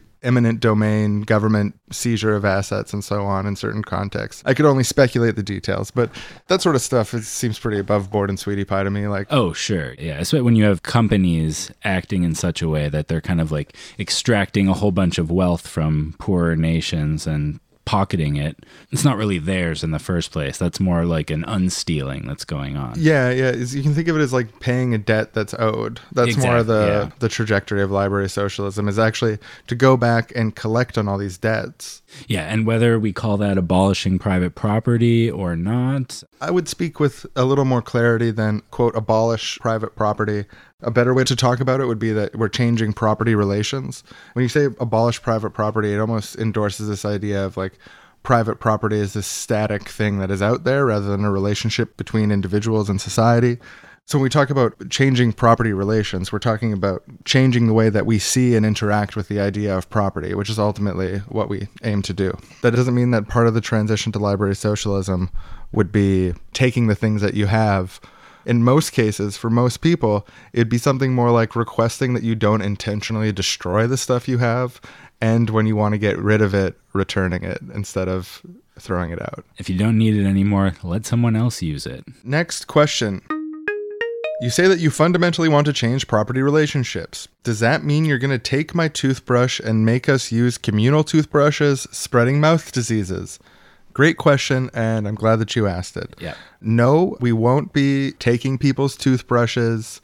There'll be a buyback period, mandatory in the long term. You have to come and return your toothbrush and, and put it in. And There'll be a massive informational campaign about the dangers of keeping your own toothbrush in your bathroom, uh, aerosolized fecal particles that do land on every single person's toothbrush. And when they brush their teeth, it's. got poo on the mouth. Yeah, it's like you think you're brushing your teeth with toothpaste, but it's actually toothpaste mixed with fecal particles. Now, those might just be your fecal particles if you're the only one who uses your washroom, but more than likely other people also use your washroom. And that's where it can really be an issue when other people's fecal particles are in your mouth. we as library socialists we do advocate for the long term to sort of sunset the current idea of the toothbrush you know the modern toothbrush was invented in probably the mid early 700s in china from boar hair. But before that for a long time human beings brushed their teeth with pieces of twig and branch which they chew at one end creating sort of a, a brushy end which they could use to brush their teeth and the other end they could use as, as a toothpick. And there's a lot of natural plants that are actually really good for your teeth. They have antibacterial properties and astringent properties. Unlike kind of just plastic bristles, don't naturally have antibacterial properties. No, absolutely not. And neither boar hair.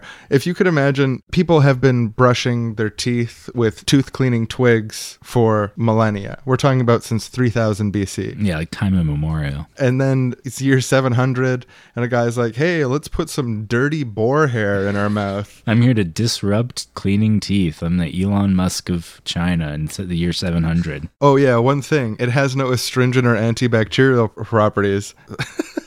Is that a problem for anyone? Uh, I don't know why this took off, but I know that right now, Big Toothbrush has a stranglehold on our idea of oral hygiene. And part of the picture here is returning to the teeth cleaning twigs. But also part of the picture is moving beyond the toothbrush, or at least the common toothbrush. I can imagine a beautiful future where we do have shared toothbrushes Yeah, imagine this. Every time you want to brush your teeth, you head into your washroom, you press a button, and from a tube appears a toothbrush. Hundreds of other people may have used it before, but it is cleaner than any toothbrush you've ever used to clean your dirty teeth. Well, how does it work? Well, there's a toothbrush facility in the city where when you are finished with your toothbrush, you drop it down a tube. It goes to the processing facility. It's professionally sanitized, checked for quality, and then returned to the network. Yep. Every time you brush your teeth, you're dealing with a perfectly clean brush. It doesn't matter it's been used by other people. Yeah, it's really just something you got to get over at this point. And for you to be smarmy about that when there's literally other people's shit on your toothbrush right now, it's like, get over yourself. Yeah, okay, whatever. But hey, some people may not like that, and we can talk about other options. We can design a sort of face mask that puts little robots in your mouth and shoots water at your teeth or scrubs your teeth with little cute hands, like robot hands. That could be one thing. Who knows? We'll figure all kinds of things out. The future of dental hygiene is still unwritten, friends. But I'll tell you one thing it won't be like, oh, my toothbrush that I leave sitting on the counter with aerosolized poo everywhere. I'm just sorry. That's not happening. That's honestly should be a thing of the past already. Laser sound effects, like robot sound effects. Hello, this is the year 4000. My toothbrush. Ridiculous. I got poo poo on my toothbrush and I like it. don't you dare take this away from me. Oh, he's trying to take away my poo brush. Oh, don't rub your teeth with that poo brush. It's so gross. No, let me rub it on my teeth. I really want to. I need that poo on there. My teeth don't have enough poo on it. So, yeah, I mean, in the long term, we are going to request that you voluntarily return your toothbrushes. We're not going to take them, but We think most people will choose to. And uh, yeah, I guess that's about it for questions. yeah, like all, we- all concerns as- assuaged. Fully assuaged. is that how that word is pronounced? I think I've heard assuage. All of the concerns assuaged. If you came into this app worrying, oh, it won't be assuaged, my concern. Well, My concern is like fool. inflamed. It, it needs to be assuaged somehow. Well, You're welcome. you're welcome. So, we thought it would be fun to show you what our irreducible minimum utopia looks like. Actually, what it looks like in practice. As you know, all utopians are dreamers, and utopias are in people's dreams. So Sean and I are going to both fall asleep. Of course, we'll be hooked up to the machine that reads our dreams and also syncs our brainwaves to one another, so we have the same dream and records us in our dream for The you. first step is we'll just get into these trays here. Mm-hmm. Oh, don't forget of- to put on your PJs first for napping. Oh yeah, of course. I usually sleep in the nude, but I uh, just just kidding. But, I mean, I do Right, honestly right, yeah, frequently, but. the machine comes with PJs. So then you put these clamps on, and I understand there'll be a small pinprick as it injects with a mild sedative that'll put you to sleep Hmm? faster Right. and Oh, and it's even playing a nice little lullaby for us as we drift off. incredible tech these days. Incredible technology. This you read dreams, see beautiful dreams. Oh, I guess I give you a second pinprick if you're slow to sleep. I was wait to show this beautiful dreams. All right, everyone, and welcome to Sean and my collective dream. This is our one big dream where we dream about a perfect irreducible minimum society. So, uh, without further ado, let's explain some of the incredible stuff we're seeing right now here in our utopian dreams. If only this was a visual podcast because the sights are astounding, but we will describe what's going on for you all. So, the first thing I noticed is that all the restaurants have a mandatory free option here. I mean, the great thing about that is that, you know, there's this existing food distribution networks that exist. These companies receive goods, they produce finished meals, they distribute them to the public, and that already existing force has been tapped into for the public good. It's beautiful. Another thing is that the rice and bean stations at key areas in the city to provide cheap or free basic full proteins for people is just incredible. There's been a revolution in this irreducible minimum society in the way that food is seen. It's something that you're as entitled to as clean air. Yeah, and I think another big part of that has been the decommodified urban food towers that I'm seeing all over the place. It's really, I think, changed people's relationships to what food means. I think it's also just really cool that fruit trees are planted around pretty frequently. It's like, hey, why not? They make fruit, people can eat it. Makes a lot of sense. Also makes sense that there's a lot more trees now because, of course, all the roads have been torn up and replaced with green spaces to help make our cities a more beautiful and b into carbon sinks rather than carbon emitting with all the cars inner city transportation obviously has been replaced with you know bicycles for people who are able there's beautiful bike paths but there's also personal public transport stations very frequently easy to get to accessible for everyone and take you from point a to point b on a kind of looping, branching cart system that's actually faster than cars ever were within the city. I gotta say, this fare free high speed rail and public transit, there's no doubt that is an irreducible minimum achieved. Yeah, there's basically nowhere you can't go. There's absolutely no homelessness. You know, it turns out homelessness is easy to solve. You just produce lots and lots, thousands and thousands of units of public housing, which you allow people to move in at a fraction of their income, no matter what their income is. So that's completely taken care of through public assets, generate revenue for the democratic institutions to spend without taxation. Everyone has a guaranteed basic kind of shelter from the element. It's so easy to do, too. Yeah, just building all this social housing. And of course, this is a thriving society with a well educated population because all elementary, high school, and university is tuition free. And for the duration of your stay in school, you're actually paid a wage as a student for your basic needs. But luckily, it's also sort of a universal basic services society. Your basic needs are taken care of, and part of that is the opportunity to use your capacity to learn and contribute. When they were building all the social housing, they thought, hey, why don't we build a bunch more buildings? And a lot of those buildings became schools, but a lot of them also became libraries. More and more libraries. Many were filled with books, but then others started to become filled with other things that people might need. The schools and skills training centers just wow, opening that up for everyone, allowing people to kind of dip in and try different classes and see what they might be interested in, watch people doing things that they love, and from watching that, being able to help decide what they wanted to pursue for themselves. Again, that universal basic purpose. It's really a way to spark that in people and to create an environment in which everyone is best able to discover what that is for themselves it's really a beautiful, beautiful thing these hybrid library, university slash skills training centers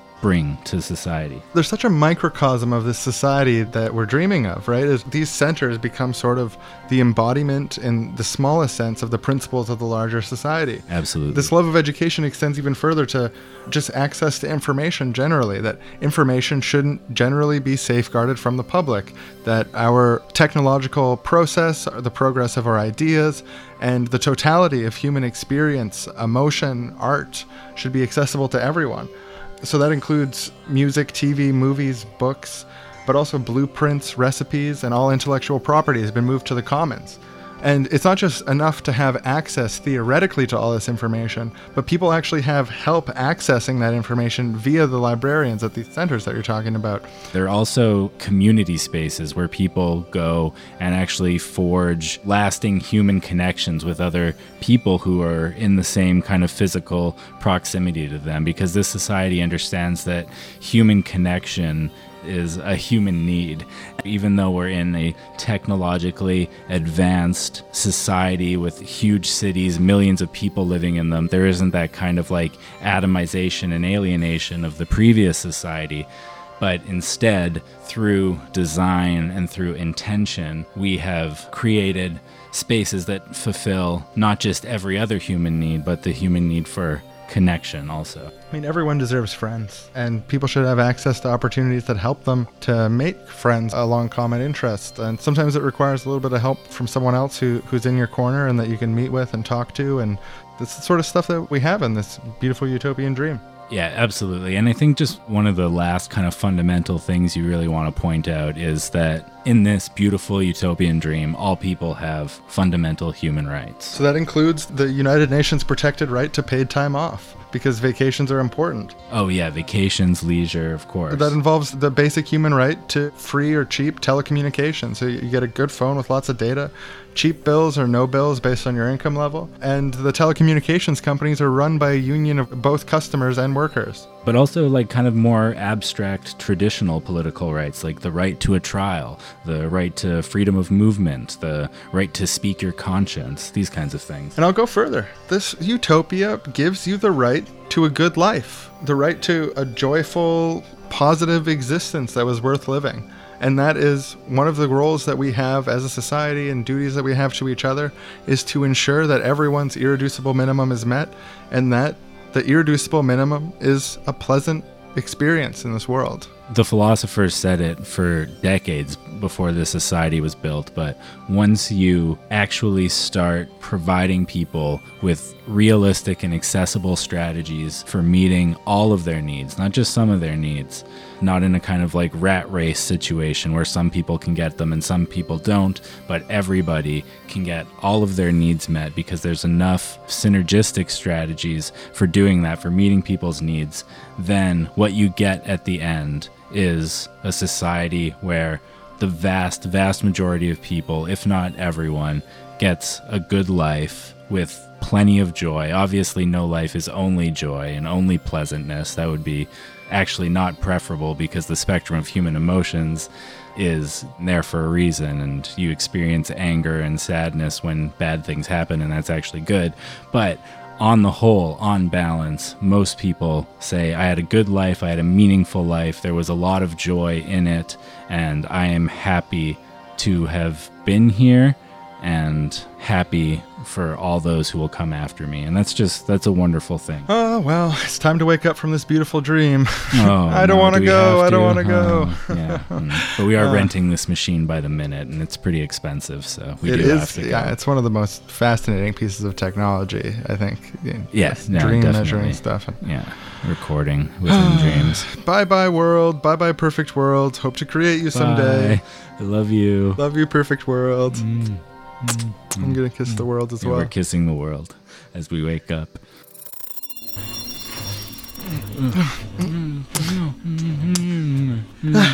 Oh,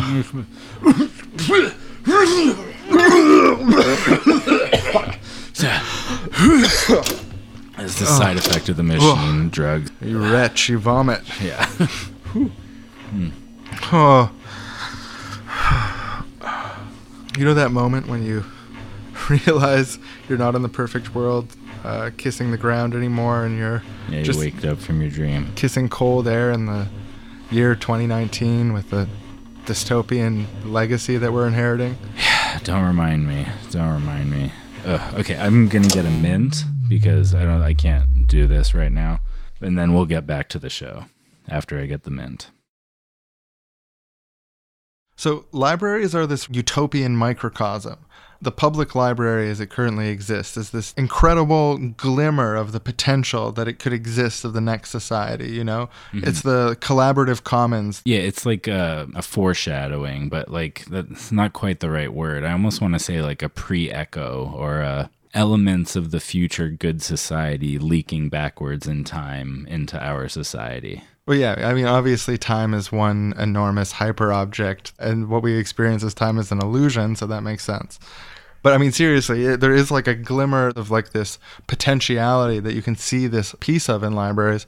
And one part I think that sort of carries a lot of revolutionary political potential is the sort of librarian figure. Yeah, if you think about what a librarian does now in the current library society, is that they help connect people to that sort of universal basic amount of information. They make that minimum real in a way because they make it accessible to people. They play this role as an intermediary who knows where the information is and knows how to connect people to it. And not just information, but also the other kinds of irreducible minimums that libraries help to give to people, like community space, computer access, certain kinds of skills trainings. There's often English as second language meeting groups and classes in libraries. There's computer skills classes and things like that in libraries. Librarians help connect people to all of those universal basic services that libraries already provide.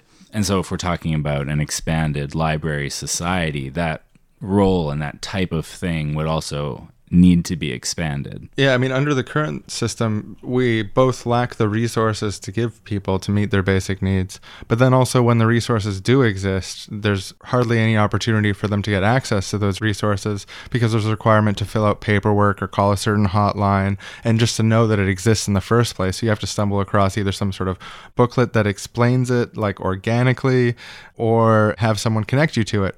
So, like, this cultural potential of a societal sort of librarian who knows where things are and helps people connect to the things that they need. I think is like it's a big piece of sort of the legacy and prefiguration of current libraries that we can pull out when we're constructing a more beautiful utopian usufructian irreducible minimum and complementary society. Because what good is all this stuff if people don't know how to get to it?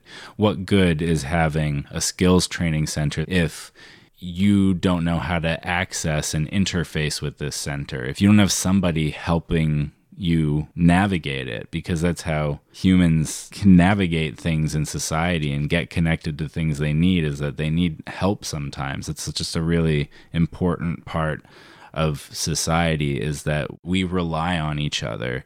We depend on one another and we want our society to be dependable back to us in return. And librarians playing that role as those who connect us to what we need makes us a more dependable society. son, son, hey, what's hey, what's going on, man? What? Dad, some some of the other kids at school told me that Mister What Was Is and Ever Will Be isn't actually real, and that there's no great library in the sky where everything that has ever been and ever will be is retained and that when something is lost, it's truly lost forever. Hey, it's hey, irretrievable. Buster. Uh, is that true? Look, you know, we, we don't need a big library in the sky with an all knowing man named Mr. What Is, Was, and Never Will Be who can retrieve anything from all points in history in order to have a vibrant and, and positive library society that's worth being proud of. Uh, come on, chin up. Uh, but librarians, real librarians, have to make choices, Dad. They can't just keep everything accessible and useful today. They can only do that for some things. That's Mr. What Was Is and Never Will Be's job to keep everything. yeah, hey, hey. No, I'm going. I'm going to my room. Buddy. I don't want to talk to you. you don't need to retain everything.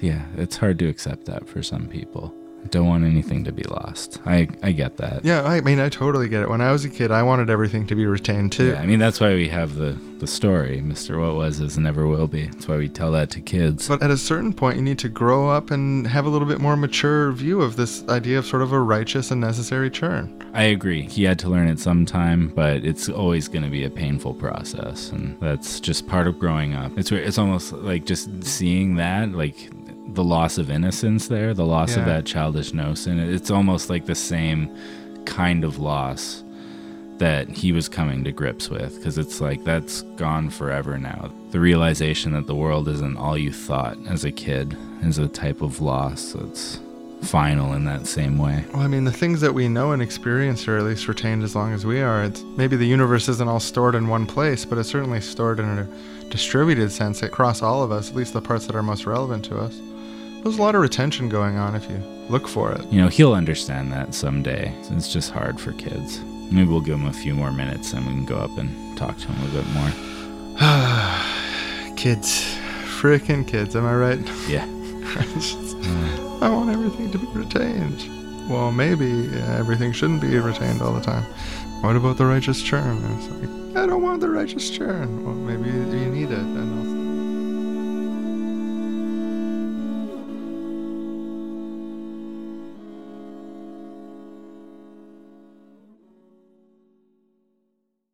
So, this has been the Seriously Wrong podcast. We have been your utopian librarians for the day, knowing where things are and then helping connect you to them, the things that you need. I wouldn't call myself a librarian because of this. Yeah, I mean, shout out to all the real librarians out there organizing librarian unions, helping people access the books and services that they need at the library. Very cool. True heroes. If you want to help Aaron and I meet our irreducible minimum, we have a system where you can become a patron donor to the show. We've actually reached the point where my irreducible minimum has been met And like now, it's crunch time, it's focus. We need to meet Sean's irreducible minimum as well.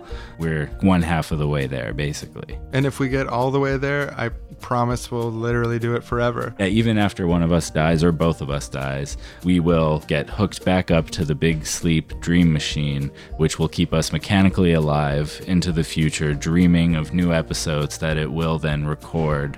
Someone else will have to edit them, but they will be distributed. So you heard it here first. We have 400 patrons on Patreon. If we get up to 800 patrons, it will be post scarcity seriously wrong. That's right. And if you do it, you get access to bonus episodes, full archive, Facebook group, Discord server, all kinds of great goodies uh, to entice you along the way. Episodes a day early for just six sweet, small little dollars once every month. That sweet six, we used to call it. And we give our thanks and praises to those who choose to give more, of course. It's a new feature on the show, the Seriously Wrong $20 on Patreon shout out. Thank you to Brittany, thank you to the Kern County DSA, and thank you to Bill Bishop. And also thank you to Skeptical Safety Guy. Your particularly generous contributions of $20 brings the show into existence. I mean, all patrons bring the show into existence, but that generosity is super, super appreciated. Yeah, it's terrific, as I would say. A terrific 20. Yeah. Also, please hit us up and review us on iTunes. Post the show places. Tell us that you listen to the show. This makes a huge difference. I know not everyone can chip in the money. You can do lots of stuff that really helps. You can shout us out on Twitter, Facebook, LinkedIn, Instagram. You can shout us out over Gmail. You can shout us out over Hotmail. You can shout us out on Usenet or BBS boards. Wh- wherever you go on the internet, IRC. you can shout us out there. You can leave episodes of our show on USBs in public. You do you. Free USB as long as you listen to the MP3 honor system, but listen to it seriously. .mp3. Thank you so much. We love you. Love you. you. You love them as well. hmm You usually didn't seem as committed as me. It's sorry.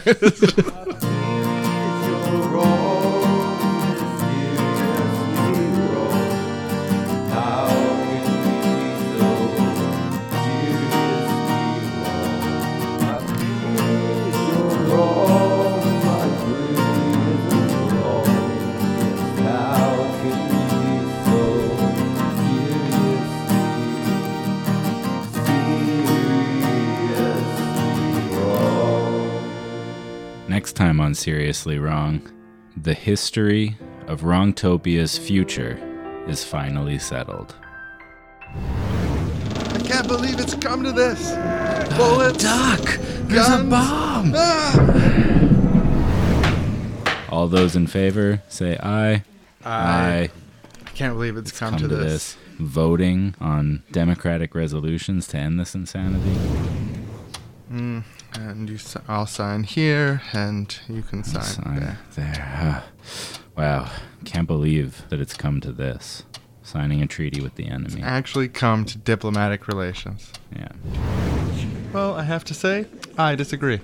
And Yeah, I, I would mm, like to present well. the evidence that's in contrary to that. Can't believe it's come to this. Uh, little nitpicky, wonkish disputes about the laws to replace the old unjust laws in our society. It's come to this. And so it just kept coming. It came to all sorts of different places and methods of changing Wrongtopian society from the fallen state it had fallen to after locking the nomads out from the resources of the library society and the class conflict that created, the caste system that created, eventually erupted into all sorts of social change to overturn that order once again back to an order where everyone's needs are taken care of. And that's the story of the Usufructian counter counter revolution, where the irreducible minimum was returned to the people of Wrongtopia. It wasn't a perfect society that they built during that period, but it was more perfect than anything that had come before it. The end. And so Wrongtopia history went on for five long, wonderful audio seasons and was cherished by children around the world. The end. And so that last bit of narration was eventually removed from all the places in which it was broadcast or addended to with this bit of narration because it did contain an error. Wrong Topia history actually ran for six seasons, not five. That's important bit of history to note the actual amount of seasons. And after that mistake was corrected, the misconception it caused was mostly eradicated from society, though a few people never did get the memo. It was relatively minor and it was mostly okay. What? Chris, what are you doing in there? I'm narrate. What do you think? It's my job. God. It's dinner time. Okay. Well, I'll be down in a minute. Well, why don't you just come down for dinner? Everyone's at the table set. I mean, people need to know what's going on. That's why narration exists. Do you have to narrate at dinner time? Like, they don't need it right away, do they? Yeah, of course they need it right. Away. The information needs to be free. Now, you know what? Um, if I go back to it now, I'm already going to be all messed up. All I had to do was say the end. I had done the thing, but now I'm too upset to do that. So I'll come down to dinner. Yes, thank you. The kids are waiting. You knew what this would be like when you married a narrator, all right? You knew. I definitely knew that you had a passion for your job, but I didn't expect it to be so disruptive. Okay, well, I mean, I tried to impress upon you what this meant. How can I stay mad when I see my beautiful children at the dinner table?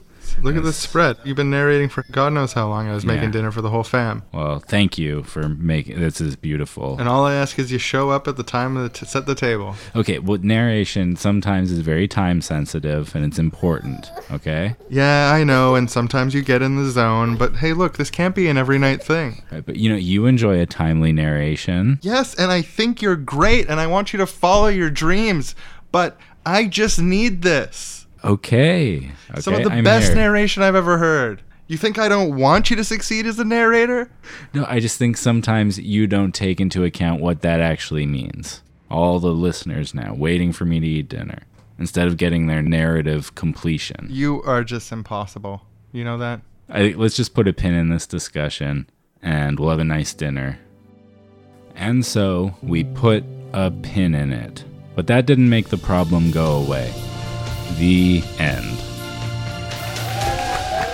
Oh, Oh, yeah. Yeah. Bravo. Bravo. Great app. that was a really good one. Yeah. That was uh, quality app. Definitely. Top apps.